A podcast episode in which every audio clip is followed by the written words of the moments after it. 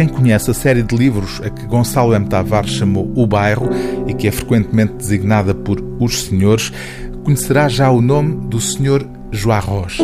Roberto Roche, poeta argentino, viveu 70 anos entre 1925 e 1995. Ou seja, como sublinha Rui Caeiro no prefácio a esta antologia poética do autor, durante o terrível século XX de que ainda não conseguimos sair. Inaugurada em 1958, a poesia de Roberto Roche tem a particularidade de ter sido construída sob um único título: Poesia Vertical. Ao longo da vida, o poeta argentino foi acrescentando volumes à sua poesia vertical. São ao todo 14, o último já póstumo. O editor desta antologia em língua portuguesa, Diogo Vaz Pinto, chamou-lhe a árvore derrubada pelos frutos, um verso que viu atribuído a Roche, mas que não conseguiu localizar na obra do poeta.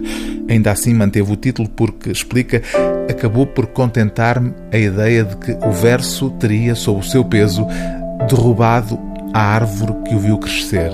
Aliás, tudo acaba inelutavelmente derrubado, como constata este poema, incluído logo no primeiro volume da Poesia Vertical. Enquanto fazes qualquer coisa, alguém está a morrer.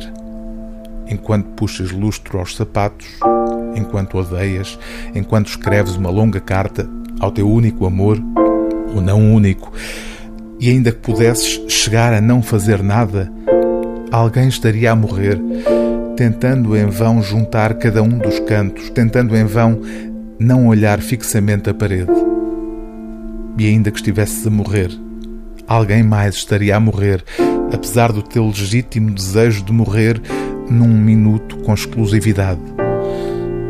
Por isso, se te perguntarem pelo mundo, responde simplesmente: Alguém está a morrer. O livro do dia TSF é A Árvore Derrubada pelos Frutos, de Roberto Roche, seleção e tradução de Rui Caeiro, Duarte Pereira e Diogo Vaz Pinto, edição Língua Morta.